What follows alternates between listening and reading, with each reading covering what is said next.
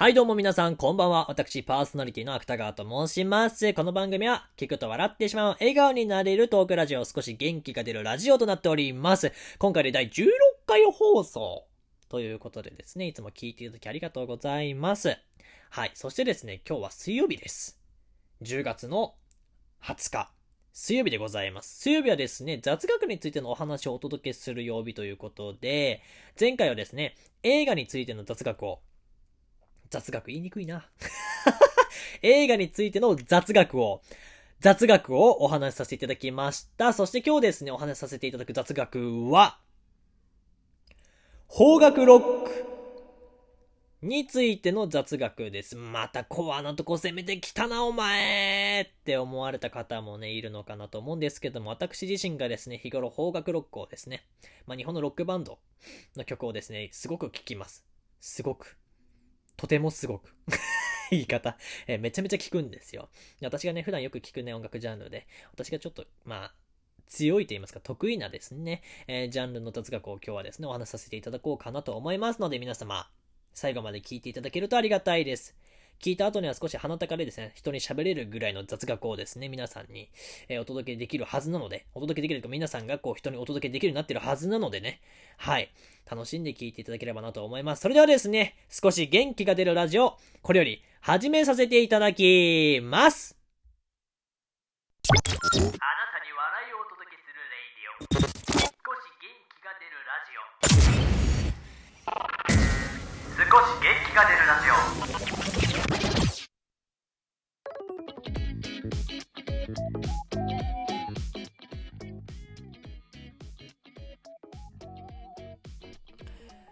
改めまして皆さんこんばんは、くたかでございます。はい、本日はですね、邦楽ロックについての雑学。邦楽ロックの雑学をですね、お話ししていきたいと思います。冒頭長かったので、ここからはですね、トントンいきますよ。トントンというかね、しっかり濃い時間を、面白い時間をお届けしていきたいと思いますので、よろしくお願いいたします。えーまずですけどもね、えー現在、邦楽ロックというものはですね、日本の音楽ジャンルの一つとして、CD や音楽配信サービス、YouTube などなど、音楽を楽しむ中で非常に馴染み深いものになってきています。邦楽ロックバンドだけを集めたね、フェスなども今となっては行われるようになりまして、もう主流ですね。うーん、しかしね、しかし、邦楽ロックが広まり始めた当初はですね、不良の音楽とまで言われた時期があったんですよ。順を追っていきましょう。はい。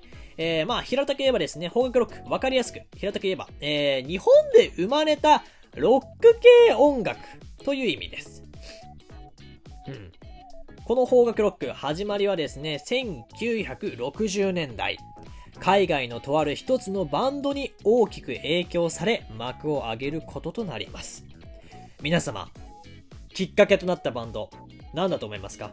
多分ね、誰しもがね、一度は聞いたことあります。世代じゃない人だらけなんですけども、1960年代だからね、だらけなんですけども、誰しもが一回は、ああ、ああ、あのバンドねって、聞いたことがある。あのバンドねって言ったことがあると思います。何だと思いますか？待ちきれないで行きましょう。そのバンドの名はですね、ビートルズでございます。有名ですね。イギリス出身の4人組バンド。なぜビートルズなのって思う方もいると思うんですが、えーそれはですね、彼らが重要視していた自由の精神というものが一番の理由にあります。こう、皮肉であったりね、辛辣な発言をユーモアでくるんで歌おう。概念にとらわれず、自由に歌おうぜっていう精神がですね、曲と一緒に受けたんですよ。日本で。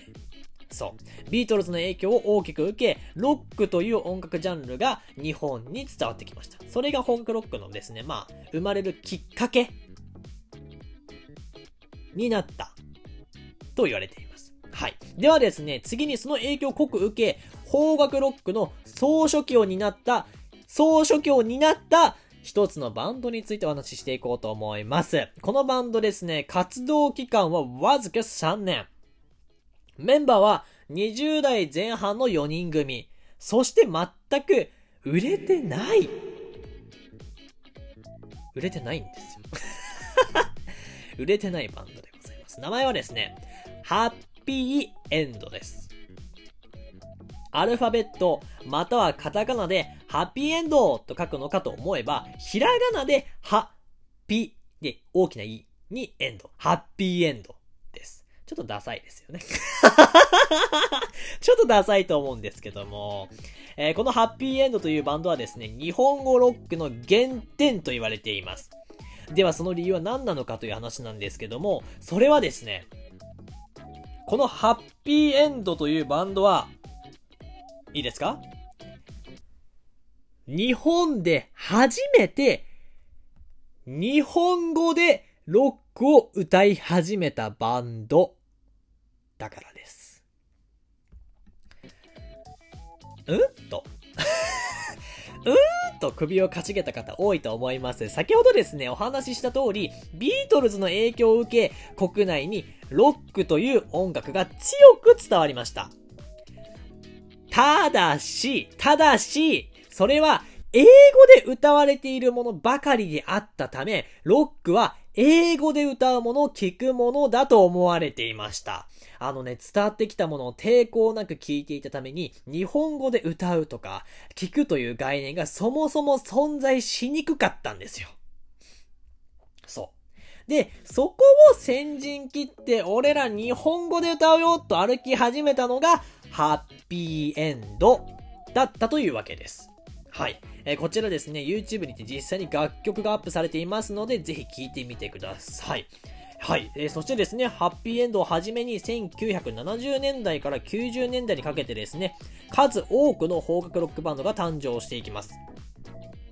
RC サクセション、キャロル、チューブ、エルレガーデン、バンプオブチキンなどなど数え出したらキリがないと。一見ね、こうすると、まあこうやって聞いてるとですね、好調に広まっているように聞こえるじゃないですか。ですがもうどの時代にもね、いるんですよ、もう。アンチってやつは いるんですよ、アンチってやつは。そう。邦楽ロックをよく思わない人も多かったんですね。うん。今までの日本音楽はですね、それこそ、歌謡曲や演歌といったものが主流でございました。